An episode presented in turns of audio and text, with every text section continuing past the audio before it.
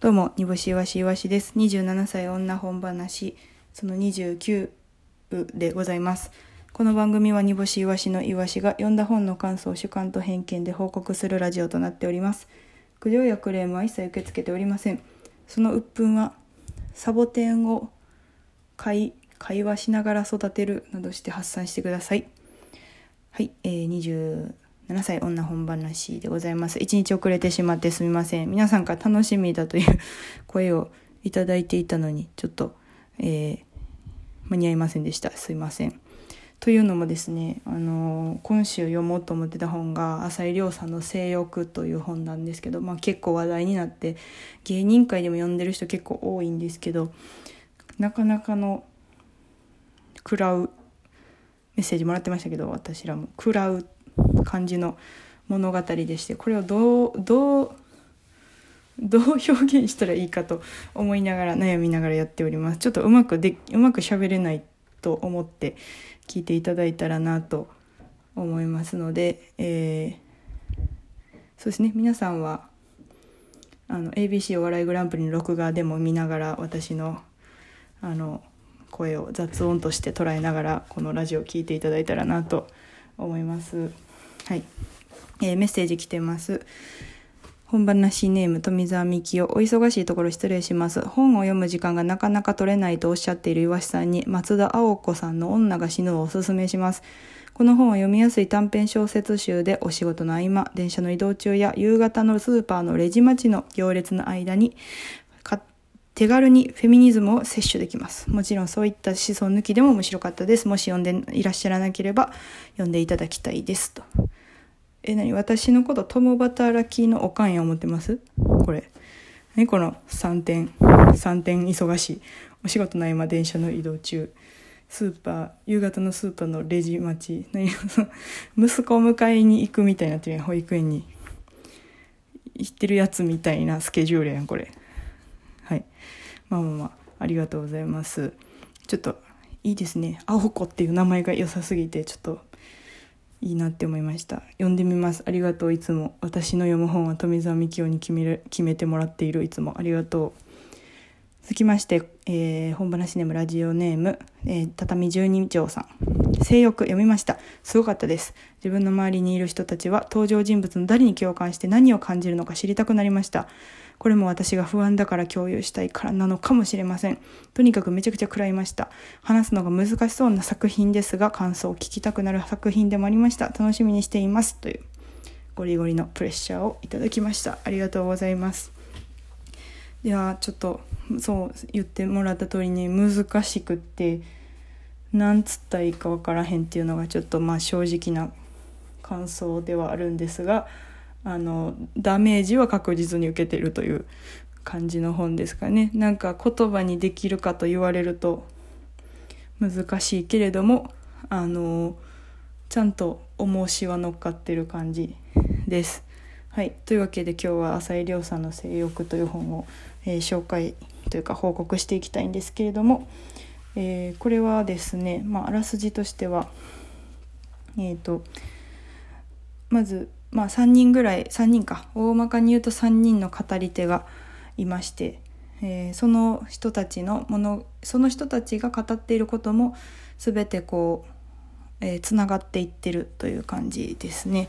えーと、不登校の息子がいる検事と集団に馴染めない根気の近い女性とあと男性に嫌悪感を抱く女子大生の3人が語っていてそれが複雑にその人たちのストーリーが複雑に絡み合っているというわけでございます。あのなんか混乱することはなく読めましたこのタイプのやつ私はいつもこう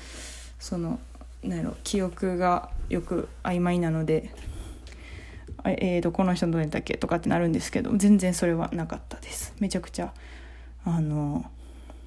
読みやすいというかはいでした。ででですね、まあ、この本のおそらくすごい主軸となるのがその生と死っていうところなんですが生きるためにというよりかは死なないようにするみたいな感じでしょうかね。えっ、ー、と最初本の冒頭でですね、えー、この世のあらゆる情報私たちに、えー、降りかかってくる情報たちっていうのは、えー、各々が独立した情報ではなく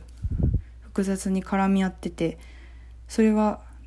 どういうふうに絡み合って何を目的としているかというと明日死なないようにするためだということが最初にズドンときまして例えば、えー、刺身がスーパーで刺身が安かったで安くなってるから買った。でそれをそれってその、まあ、安いっていう情報が入って刺身の中の情報が入ってまあもしかしたらその横にお酒みたいなのもあるかもしれないですしビールとかも並んでるかもしれないし味噌汁が並んでるかもしれないですけどなんかそういうのを選択するっていうのは明日死なないようにするためなんだという語り口から入ってきて、えー、もう早々にイワシは食らっておりまして、えー、そこからのスタートとなっております。でえっ、ー、とで私はそのこの「明日死なないようにする」っていうのは無自覚にやってて明日のライブの予定があるからネタ合わせするとかも当たり前にやっているわけですよね。明日死ぬかもしれないしけど。でも明日死なないようにするために明日のライブの予定を入れて明日ネタ合わせの予定を入れてるんだかもしれないと ちょっとひヒヤッとというかなんかその楽しい一辺倒でやってるつもりではあったんですけどあ自分がやってる行動ってそういう意味も込められてるかもしれへんとハッとしたような感じでした。であとはですね、えーと、この、まあ、本のテーマで多様性というのがよく出てくるんですけれども、えーと、多様性、まあ、今その例えば恋愛の相手が異性だけではないだとかこう就職大学行って就職することが全てじゃないよとかその人たちが生きれるよう楽しく生きれるようにいろんな価値いろんな生き方をみんなで受け入れていこうよ。多様性の文化もっと広めていこうよという風潮にはありますがこの本の中ではその多様その多様性の中にも入ってない、えー、っと少数派の方たちが、えー、っと描かれております。その少数派の方々本当の少数派の方々はその多様性という言葉によってもこう自分たちの楽しみをを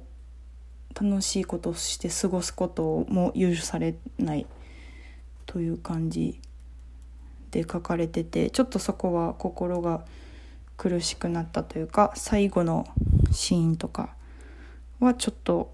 うーん。なんか自分はみ自分は少数派じゃないって思ってると思ってるんですけど自分の中でいろんな生き方とかまあ大阪でフリーとかは土少数うちうちらとボニボニしかいないんであれですけど。まあまあその何やろ性的思考だったりとか好きなものとかこととかは別になんかまあまああるっちゃなあるっちゃあるかって思ってるんですけどそれも実際やっぱり人に確認したりとかネットに溢れてるから自分はそんなに珍しくないんだって思って多数派の位置に普通の顔しているかもしれないですけどなんかそれすらもそれすらもほんまにそうなのかとちょっと思ってしまいましたね。なんか自分は無意識のうちに多数派に降りたいと思って多数派であることを確認して安心しているような気がちょっとしました。まあこの登場人物の誰に共感する？まあでもちょっとそのやっぱ検事ですかね。一番ちょっとこれが正しいと思ってて実際にえーとまあ、息子が YouTuber になるんですけど、えーとその道を外れてしまった人たちを裁くというかまあその罰を与える立場にいる人がこの息子がそういう風な匂いがしてもう大苦しむみたいなところはちょっと見てて辛かったというか、えー、それすらもその多様性からはみ出てる人たちを差別するような感じになってるんじゃないかなって苦しんでるんじゃないかなってちょっと思いました。伝えにくいと思う伝わりにくいんですけど。で誰しもその自分の中でこれは自分だけしか分からへんみたいなことがあってそれが多かれ少なかれその今回その性欲でえっとって書かれてましたけどその性欲以外のところとかでも食欲睡眠欲以外のところとかでもやっぱ人に理解されない確実に嫌悪感を抱かれるみたいなものがある人はいるのはいると思うのでなんか安易にそれを共感しようとかっていうのはもちろん思わないですけど諦めることでもないんだなって思ったりとかしてちょっとなんかすいませんまとまってないですけどぐちゃぐちゃした気持ちにはなりました。はい。皆さんはいかがだったでしょうか？はい。うん。ちょっとやっぱ多様性うん。大多数になりたいから安心したいから人に共感を求めてる節は自分はあるなとちょっとハッとさせられました。皆さんも読んだ方いらっしゃったらコメントください。来週は今村夏子さんの紫スカートの女を話したいと思います。ありがとうございました。